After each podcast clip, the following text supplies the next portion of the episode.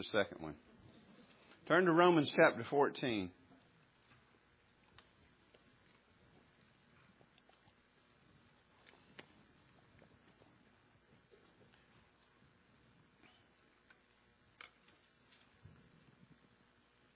We're going to read from verses 10 to the end of the chapter, and then we're going to come back and look at those verses that we um, maybe it looked like we skipped over some verses last time, but we were laying the foundation for this message last time, and then we're coming back to look at the previous and the and the, the, the verses that follow from 17 to 19.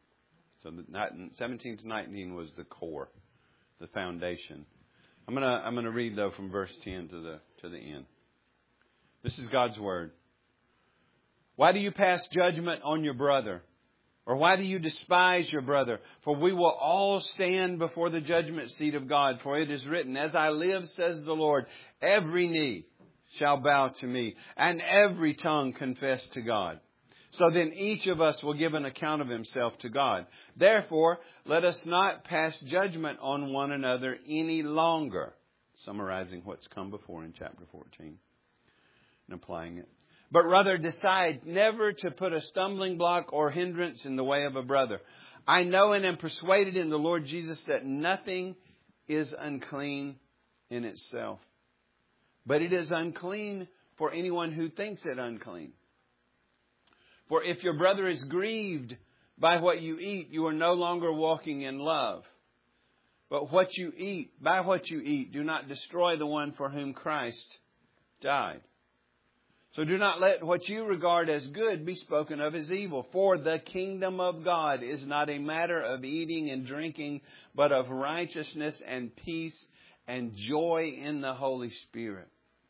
Whoever thus serves Christ is acceptable to God and approved by men.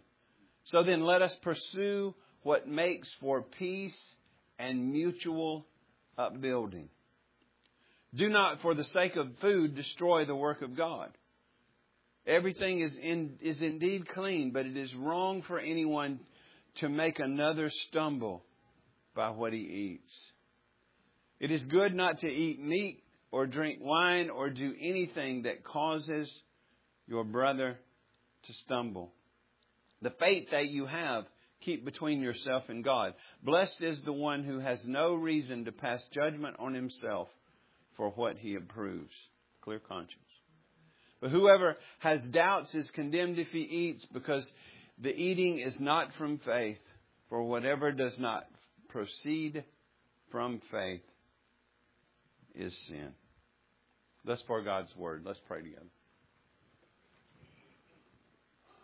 Lord, this is your word, so we pray that your spirit would attend the preaching of your word, would bless the preaching of your word and the hearing of your word that your word would run and be glorified by being delighted in, believed, pursued to understand and applied. So, Lord, help me to preach your word in the power of the Spirit and help us to hear it in the power of the Spirit. May it be a life altering event this day, as it is every time we are in your word, whether we sense it or feel it or not. So bless me to preach and us to hear you work in our hearts as your word goes forth. We give you the praise and ask it in Jesus' name. Amen. I want to start this morning with the story of Ivan and Abel.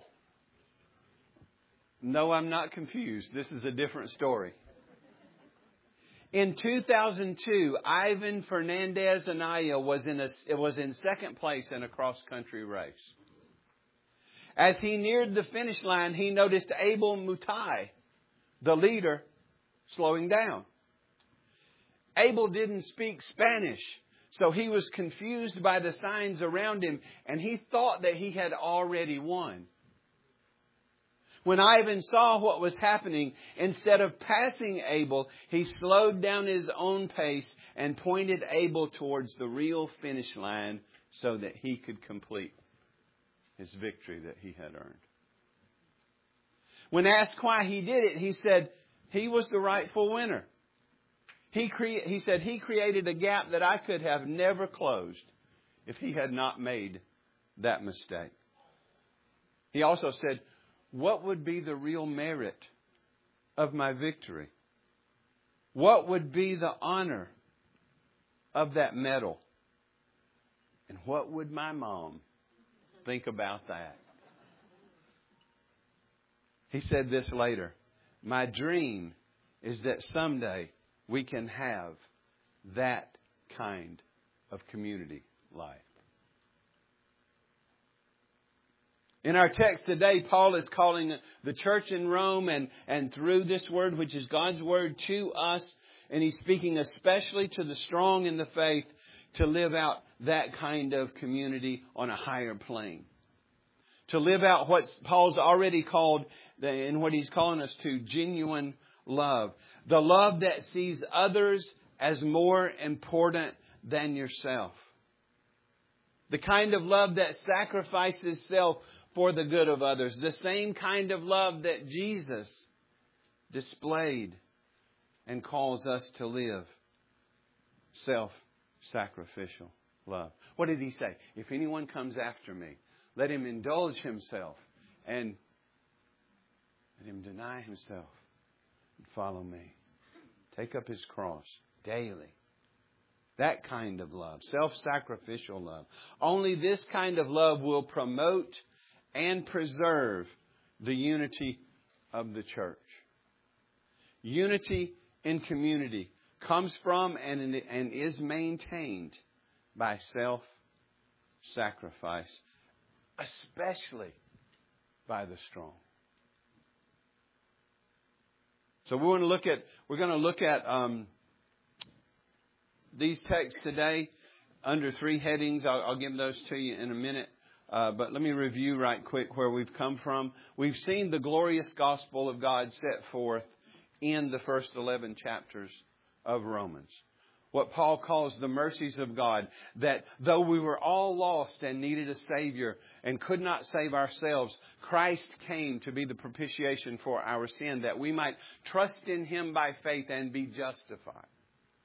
And then we began in chapter 6 talking about sanctification. And then sovereignty and election and application of God's salvation. And then when we got to chapter 12, we turn a corner. And Paul said this, I appeal to you therefore, brothers or brethren, by the mercies of God. So the mercies of God that he had just told the Roman church and us through this letter about in chapters 1 through 11, he says that here's how you apply that, that gospel message. That gospel message is to produce such a love in you that you are then willing to present yourselves as a living sacrifice. Holy and acceptable to God, which is your reasonable service or your spiritual worship. Because God has loved you, empowered you, changed you, now you get to live a life of loving Him and then loving others truly. So we've seen that. We turned that corner in chapter 12. And since that, since that verse, we've been kind of looking into what does this look like to be a living sacrifice? One that's not conformed to the world, but being renewed in their mind by the Word of God. Humble, submissive, loving genuinely, blessing those who persecute. I mean, so many things we've talked about. I'll let you go back and listen to those sermons. But love is a major note as we read through those sermons. And today we're looking at uh, walking in love, and the major note is on the strong in, the, in this section of text. We've been talking about the weak and the strong, and the weak's responsibility not to despise the strong, and the I mean, yeah, and the strong, the weak's responsibility not to judge the strong, and the strong's responsibility not to despise the strong, not to be writing each other off because of these second tier disagreements these disputable matters. And today we're going to look at verses 13 to 15 and 20 to 23 in chapter 14. That sounds like a lot, but I told you last time, remember, we saw the, the structure of the passage that, that the uh, verses 17 through 19 were the foundation of this section. And then what's in verses 20 to 23 kind of is the same thing in different words as what is said in verses 13 to 15. So it's just layering in this text. So it's really not as much as it, as it sounds like, but I want us to be able to keep the flow in mind and see, see what Paul is doing here. But, but I entitled this Walking in Love, and here's the main point. The strong must walk in love by being careful not to cause your brother and sister to stumble with your freedom. The strong must walk in love by being careful not to cause your brother and sister to stumble with your freedom. So look at the faith of the strong first. This is how we're going to break it down. The faith of the strong. Look back in, in verse 13. The first part of verse 13, like I said when I was reading it, therefore let us not pass judgment on one another any longer. That, that sums up verses 1 to 12 in chapter 14. So that is to the weak and to the strong, and the weak is not to judge the strong, the strong is not to judge the weak. We are to be loving one another, thinking the best of one another, walking together, not thinking we have to agree about every single thing in order to walk in unity. But we, we are to agree about the gospel things, the, the first tier things. We'll talk more about that later. So stop judging one another. And then when he turns with that but right there in chapter, in verse 13, he turns to talk then primarily to the strong believer for the rest of this chapter. That's why I said the major note is on the strong the seasoned. When I, when I say the seasoned, the mature, the word filled and, and word understood and growing in believer. This is a person who understands it well, who understands where the liberties are and where they're not, and is able to walk in that. But you have to be responsible with that. Look back in the second part of verse 13, and we'll, we'll begin there looking at this. There's a decision here for, for the strong. He says, but rather decide. Notice that, that decide. Make a decision. Decide this now. Let's, let's, let's, let's settle this in our minds and decide to operate this way. Decide never, never to put a stumbling block or a hindrance in the way of a brother. And if you remember last time we talked about it, I, point, I would point you back to go back and listen to the, to the foundational sermon from last week on, on this text. But we talked about the Christian life being a race, that we are all running with one another toward the goal, which is Christ's likeness. So it is a, a race that we're talking about here. And when you see that, we're to decide never to put a stumbling block in the way of a brother or a sister. Literally, a stumbling block is a lump of wood or stone uh, that could cause you to trip. But most of the time, when, when we see this stumbling block mentioned in Scripture, it's being used figuratively, right? Because none of us are walking around like a hope, throwing pieces of wood in front of one another, you know. But usually this is used to describe an obstacle or a hindrance. Uh, an example would be you, you might hear somebody say something like this Lack of funds is a major stumbling block to the project. So lack of funds would hinder the project from going forth, would kind of stop the momentum of the project. And Paul, he, he does use that second word there to help us understand what he's talking about. Never to put a stumbling block or a hindrance in the way of a brother or sister. See, in other words, we are who are strong. It's a good thing to be strong. It's a good thing to be well seasoned in God's Word. It's a good thing to understand where the lines are and where the freedoms are and all of those kind of things. But it brings with it some responsibility, doesn't it? Because not everybody's where you are. And you can unintentionally trip someone up, even though you might, in the in and of the thing that you're doing, there may be nothing wrong with it. It may not be being exercised wisely, so it could cause your brother or sister to stumble. to be hindered. And this word for hindrance here is talking about something that causes offense, what might cause someone to be offended.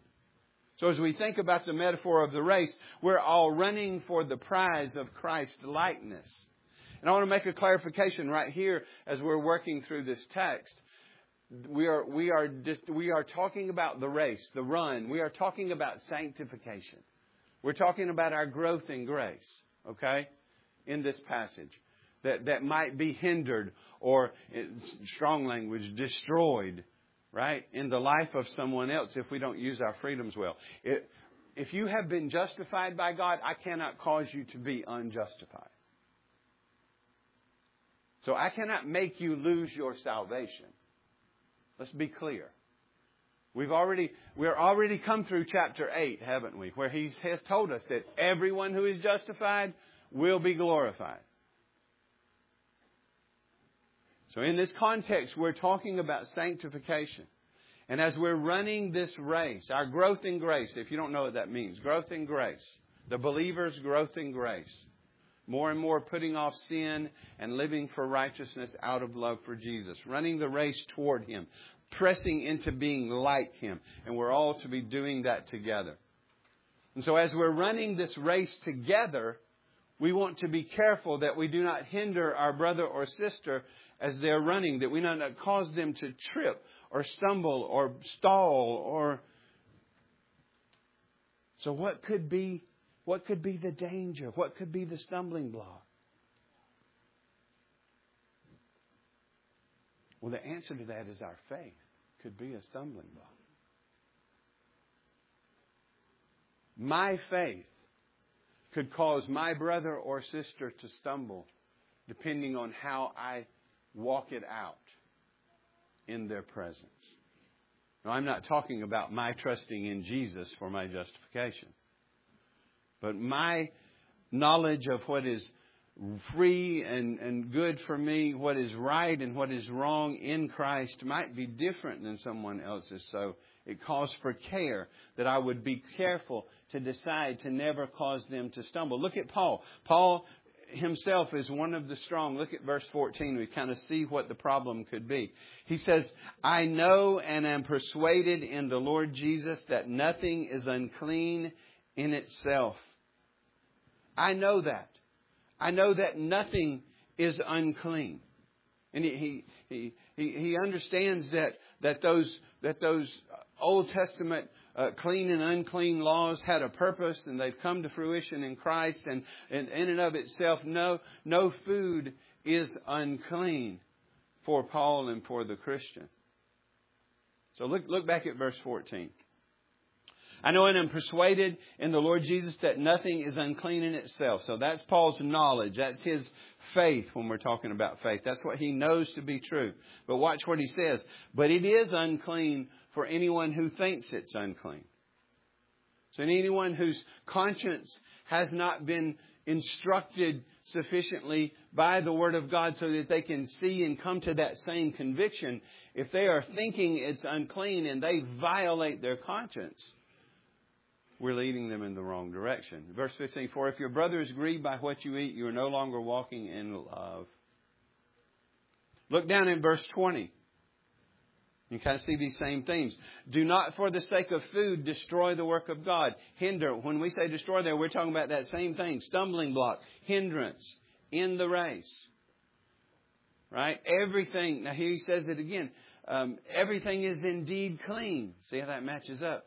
But it is wrong for anyone to make another stumble by what he eats. 20, verse 22. The faith that you have, what faith? The faith here in this context that everything is clean. Keep between yourself and God. Blessed is the one who has no reason to pass judgment on himself for what he approves. In other words, if I, if I uncaringly exercise a freedom about a disputed matter in the presence of one who doesn't hold those same convictions, I could trip them up.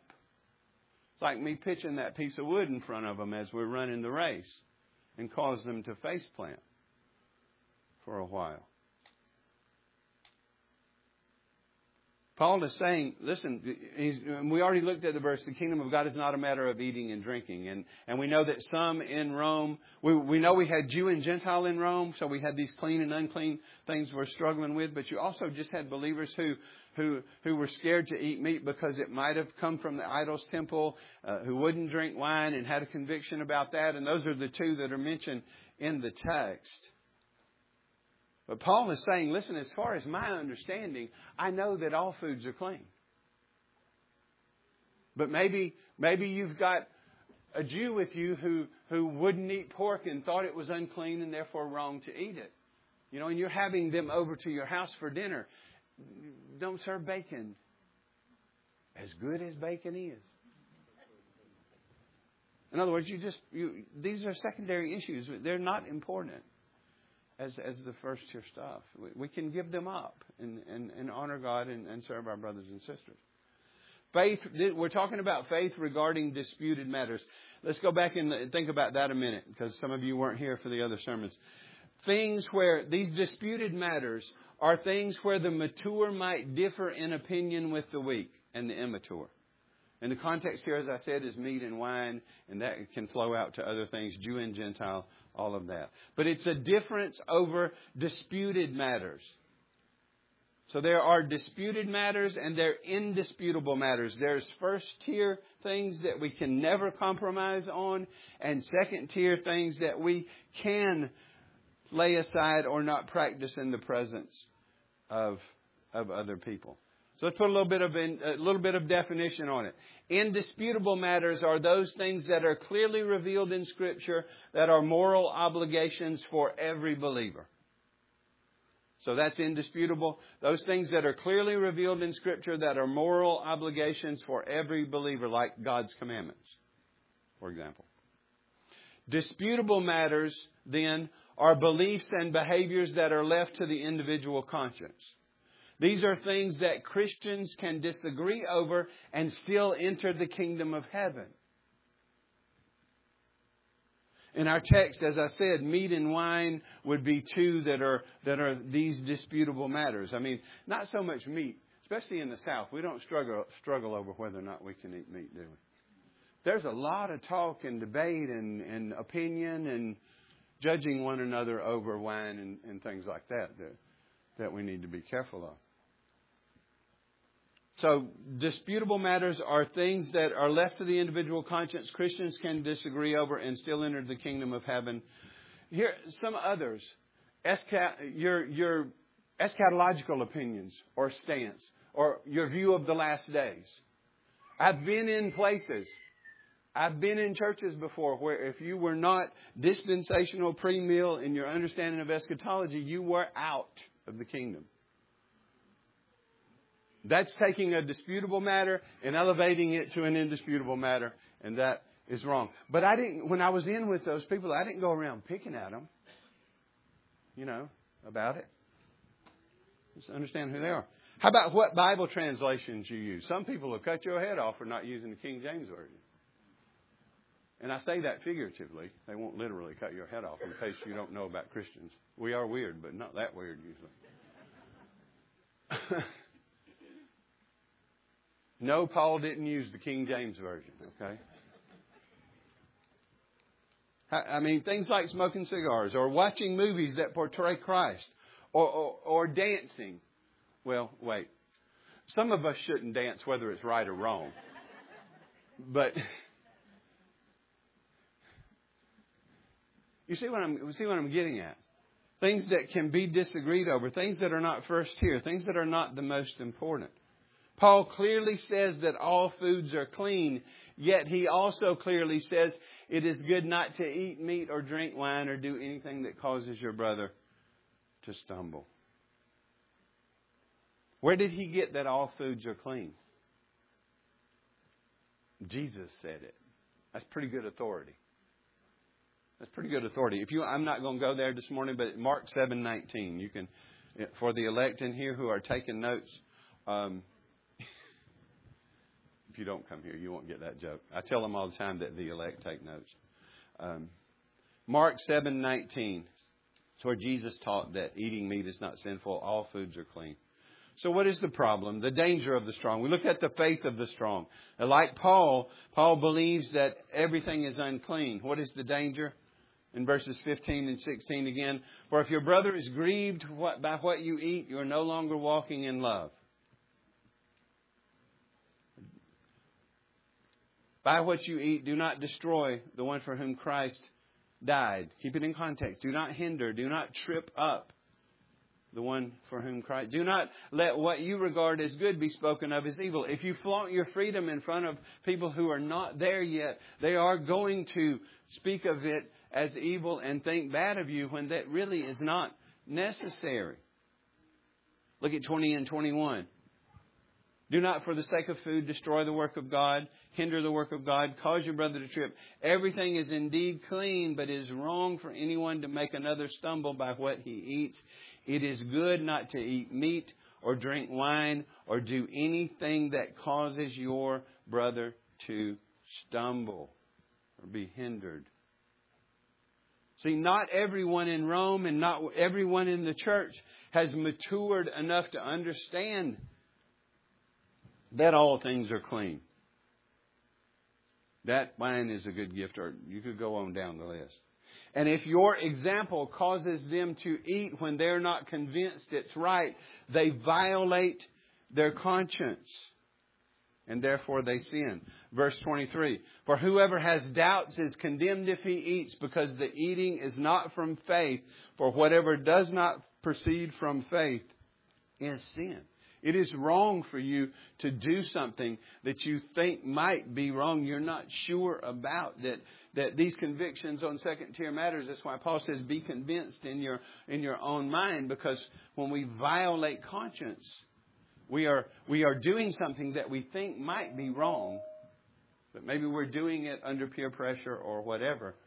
That is definitely wrong to violate your conscience. Your conscience is not well instructed enough to participate in that thing in faith and know that it's okay, like Paul says, uh, eating of meat here is okay, then you shouldn't. You shouldn't do it. So if your example causes your brother or sister to do a disputed thing that they think might not be wrong or think maybe it is wrong, then they'll violate their conscience and that hinders their growth in grace, trips them up. The faith of the strong can hinder the faith of the weak. It can offend them, cause them to stumble, and have their growth in grace hindered. So remember verses 17 to 19 that we looked at last, last week. The Christian life, the kingdom, is not primarily about you exercising your freedom in all settings. Sometimes freedoms must be sacrificed for the greater good. Here, here, listen to me. True freedom is not freedom to self indulge, but freedom to sacrificially love. True freedom is not freedom to self indulge, but freedom to sacrificially love. Listen to me. I have known people who would not give one square inch of their freedom to serve their brothers and sisters. They stood with their cleats dug in down into their freedom, and they were seemingly unconcerned about who it might cause to stumble. Look, look right here. I see it in the Word. It is okay for me to do, so I am going to do it. I am not going to be ruled by the conscience of the of the weak. So, you know, if you got a problem with it, you're just going to have to deal with it because here I go with my freedom. That is sin. That is not sacrificial love. That is you first mentality. Maybe you're convinced that wine is, is okay to drink. Do that in your own house. Be sure that those who are around you won't be stumbled or hindered or offended by that before you do something like that in their presence. Because the kingdom of God is not about you and you always just flaunting your freedom. And I've sometimes when we've been in a very legalistic environment and we get free of that and we see all of these things that used to be wrong are okay in Christ, then we we just go wild and we start blasting it all over Facebook and we get real grumpy with people who don't hold those convictions and judge them. They judge us. It is good not to eat meat or drink wine or smoke cigars or you fill in the blank or anything that causes your brother to stumble. So the kingdom is not about me primarily flaunting my freedom. It's about me sacrificially loving and serving those around me. If you are one who has your cleats dug in and your freedom is your freedom and you're not going to be concerned about who might be hurt by it, that's the opposite of walking in love. Because we've seen that in verse 15. Negatively speaking, when he says, If your brother is grieved by what you eat, you are no longer walking in love.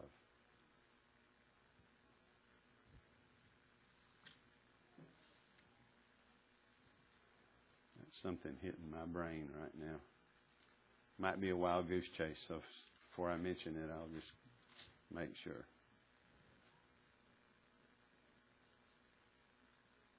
Yeah, we'll do that later. So, third, what is the responsibility of the strong then? What is the responsibility of the strong? Look back to verse 13. Decide never to use your freedom in such a way that it offends your brother or sister or hinders their faith or growth in grace. Look back at verse 19. We saw this last time. It was the end of the text we looked at last. I know we're jumping around, but I'm trying to help this text make sense to you. So then let us pursue what makes for peace and for mutual upbuilding. So that goes right along with verse 13. Decide never to put a stumbling block or a hindrance in the way of your brother, and in that way pursue what makes for peace and mutual upbuilding. And go back to listen to last week's sermon if you want to see the structure of this text and why those middle verses were the anchor. We are never to use our freedom in such a way that it, it offends our brother. We're to pursue peace and edification. The Christian life is not freedom at all costs to the destruction uh, of the unity of the church and to the disruption of the spiritual health of your brother. In answer to Cain's question, you are your brother's keeper in this sense. To whom much is given, maybe you're a strong one, to whom much is given, much is required. Use your strength for your brethren, not against them. Ivan could have used his strength in that race we opened with to run right past Abel and win that race. But he didn't, did he? He backed off. He used his strength to help him get to see and get to the finish line. Sacrifice freedoms for love and unity if you have to. I'm going to read one, one chapter of Scripture to you and then we'll move along just because it goes with this. But uh, 1 Corinthians chapter 8. It's short, don't worry. 13 verses. Now, concerning food offered to idols, we know that all of us possess knowledge. This knowledge puffs up, but love builds up. If anyone imagines that he knows something, he does not yet know as he ought to know. But if anyone loves God, he is known by God. Therefore, as to the eating of food offered to idols, we know that an idol has no real existence. See, here's the strong, Paul, what Paul knows. And that there is no God but one. For although there may be many so-called gods in heaven and earth, as indeed there are many gods, little gods, made-up gods, and many lords, yet for us there is one God, the Father, from whom are all things and for whom we exist, and one Lord, Jesus Christ, through whom we are, uh, through whom are all things and through whom we exist. However, not all possess this knowledge, but some through former association with idols eat food as really offered to an idol, and their conscience being weak is defiled. Food will not commend us to God. We are no worse off if we do not eat and no better off if we do. But take care that this right of yours does not somehow become a stumbling block to the weak. If anyone sees you who have knowledge eating in an idol's temple, will he not be encouraged if his conscience is weak to eat food offered to idols? And so by your knowledge, this weak person is destroyed, this brother for whom Christ died. Wounding, this, this sinning, thus sinning against your brothers, and here it is, wounding their conscience when it is weak, you sin against Christ. Therefore, if food makes your brother to stumble, and you can just put a blank there, therefore, if mm, makes your brother to stumble, I will never eat meat or do that, lest I make my brother to stumble. We need to be careful that we're not wounding others' conscience, those around us, in the way that we exercise our freedoms. We do have a responsibility for all, and especially the mature, are to walk in this kind of love, this kind of self sacrificial love that has decided to never put a stumbling block or a hindrance before a brother or a sister. And if it happens accidentally, you make it right. But just that strong decision that I'm going to be responsible with my understanding of God's Word on these, these disputable matters. I'm not going to press my freedom in front of everybody, knowing that some won't have the same convictions on these lesser matters, and it might uh, wound their conscience, offend them, and cause them to stumble.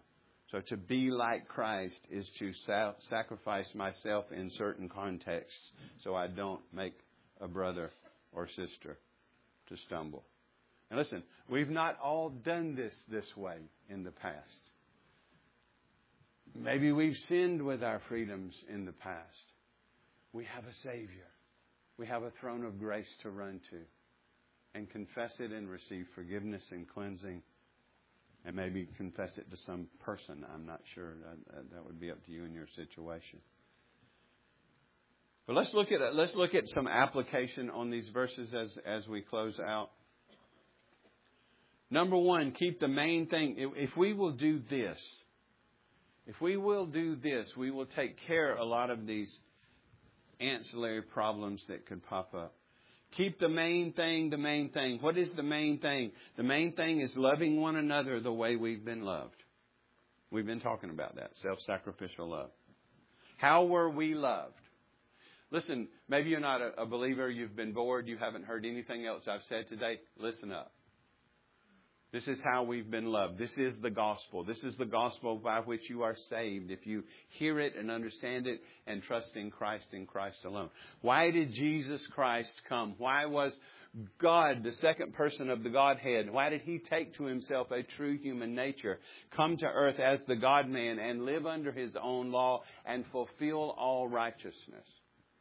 Well, because we had broken God's law in thought, word, and deed, and therefore we cannot save ourselves. So Jesus, as that Lamb of God, predicting in the Old Testament, all those sacrifices in the Old Testament of lambs being sacrificed, point covered and pointed to the true Lamb of God who would come and really deal with sin, and that is Jesus.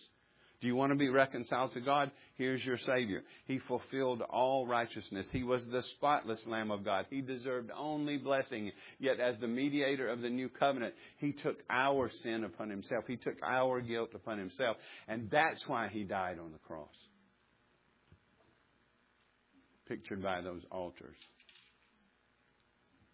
He died to pour out His life to save His people. The soul that sins shall die. Death was the threat of the covenant of works. Death was what Adam entered into through disobedience. Spiritual death in the moment and eventually physical death. The soul that sins shall die. The wages of sin is death. That's why there had to be a Lamb of God come and die. And when he died on that cross, it wasn't just the physical torment. As horrible as that would be, that was nothing to the cup of the wrath of God, the just, holy, pure wrath of God due our sin he had to drink that cup dry if he would save us. So he had to be perfectly righteous and make a perfect atonement to save us, and he did that. He fulfilled all righteousness. He deserved only blessing. But according to God's plan, he was crucified. He was, he was uh, killed for his people. He was our sacrifice who paid the penalty for our sins that we might be reconciled to God. You heard me talking about our records being cleansed and being uh, His righteousness being imputed to us earlier. That's how. He took my sin to the cross with Him and paid that debt. And if you're trusting in Him, He took your sin to the cross with Him and paid that debt. And He was qualified to do so because He was the spotless Lamb of God who had fulfilled all righteousness. And He went into that grave but here's the good news He rose again the third day. And did you know that over 500 people at one time saw Him? Many, many who were still alive when Paul wrote 1 Corinthians describing that gospel. See, the resurrection has, it's provable on steroids if you don't use the double standard. It's history.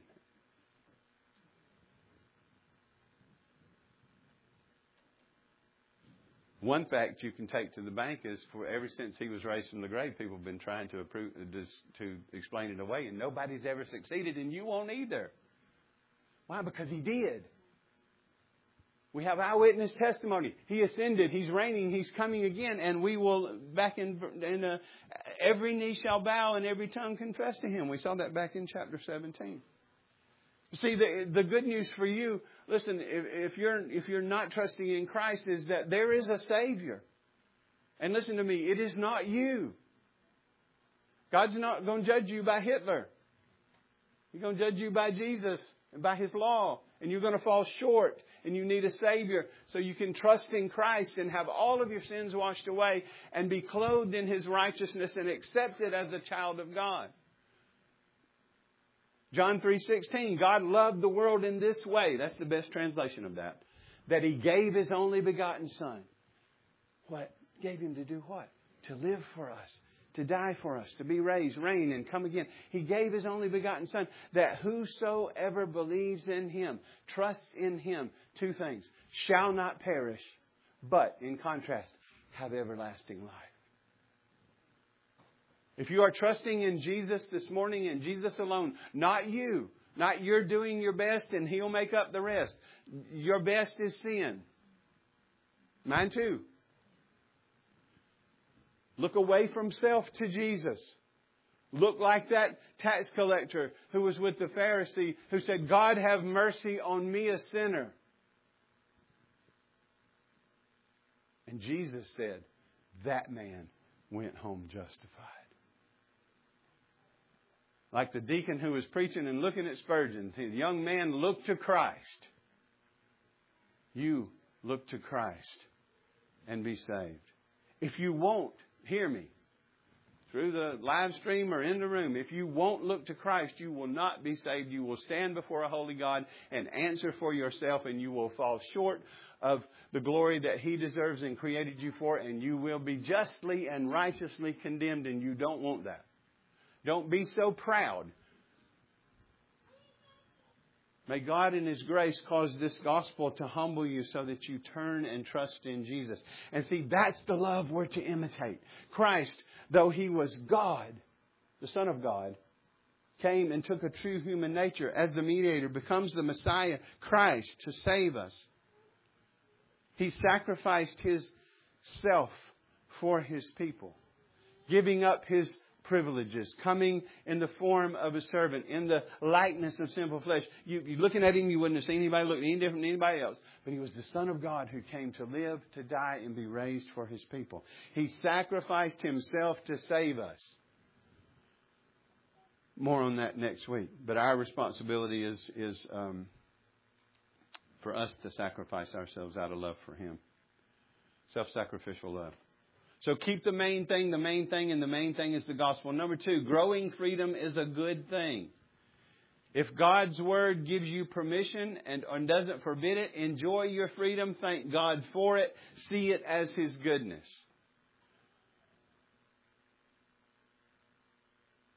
So don't, don't think I'm saying freedom is a bad thing. It's not. It's a good thing. Paul didn't hide his freedom, did he? In teaching the church. He didn't hide his, in that he said, I'm convinced that all things are clean.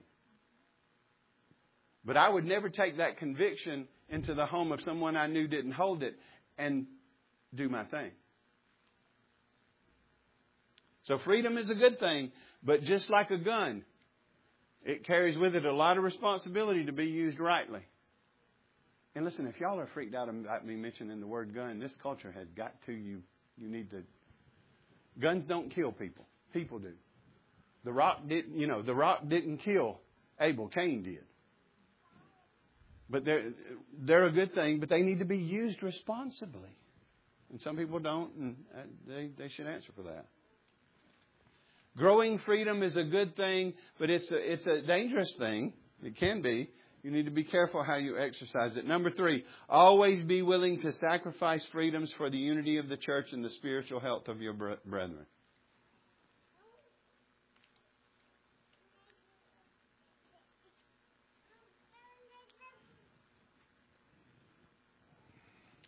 Verse 13, decide to never put a stumbling block or hindrance in the way of a brother. Now, keeping the gospel the main thing, growing in understanding of the word, that brings along with it, yes, some freedoms. Being willing to sacrifice our freedom for the sake of the, the unity of the church and the growth of our brothers and sisters is going to require something of you. You're really going to have to take community seriously. You're going to have to get to know your brothers and sisters. How, how do you know what might offend them if you don't know them? And with a, with a thing like, let's just use wine as an example. With a thing like wine, if you're inviting people over to your house out of the church that you don't know, put it away. Just put it away. Right? But you, this, this requires us to get to know one another. How do I do that? Well, by spending time together, by studying together, by growing in grace together, and by lovingly probing sometimes. Lo- notice I said lovingly. Lovingly, gently, kind of probing. And they may ask you, what's your opinion on da da da da da? And, and Paul's not afraid to lay out his opinion, but he wants to use it, use it lovingly and rightly. But lovingly probe own freedoms and disputed matters. Listen, ask gentle questions. Never give the indication that the person is stupid or less than if they don't agree with you. And then, if necessary, avoid the freedoms that might offend them when you're in their presence. Because you're sacrificing yourself for a higher purpose, which is us running this race together and helping one another run, not stumbling one another, helping one another run towards Christ, pursuing godliness and Christ likeness. So back to verse 13, stop judging one another. And listen, if you're new to Grace Church, it's not like we're having a horrendous problem with this. We're not. We're studying through Romans verse by verse, and this is the part we're on. Praise God. For the most part, we enjoy great peace. But there's always room for growth. But verse 13, stop judging one another. Look to Christ and walk arm in arm with Him and for Him. Let's all seek to run our spiritual race the way Ivan Fernandez and Anaya ran his physical race self sacrifice for what is right, not just in mom's eyes, although that's important, but especially in Jesus' eyes. Pursue what promotes peace and edification in the church. This way, the church stays unified and on mission for Christ, and we all run this race together for the glory of Christ. To live as Christ. Let's pray.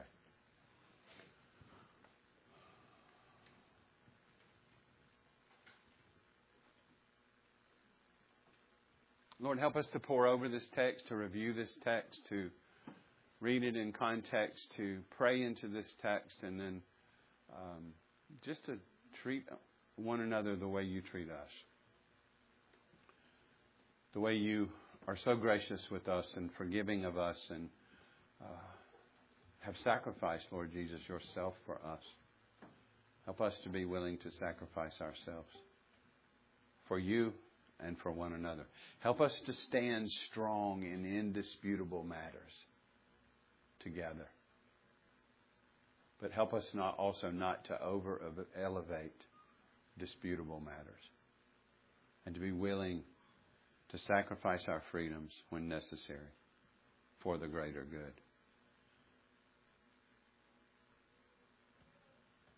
Help us to not be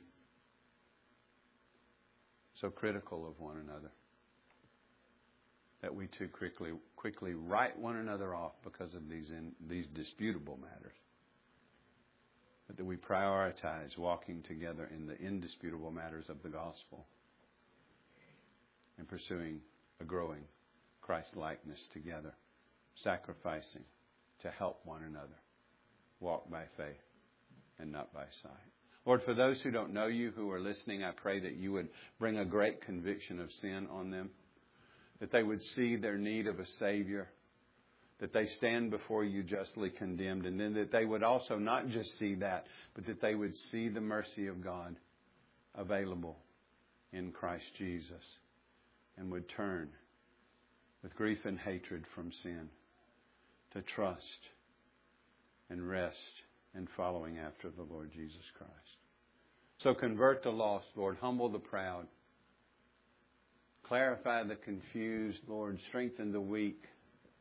Grow the, the saint in grace. You work in our hearts as you know we need them worked in. We give you all the praise and just end by praying that you would help us to walk in love. It's in Jesus'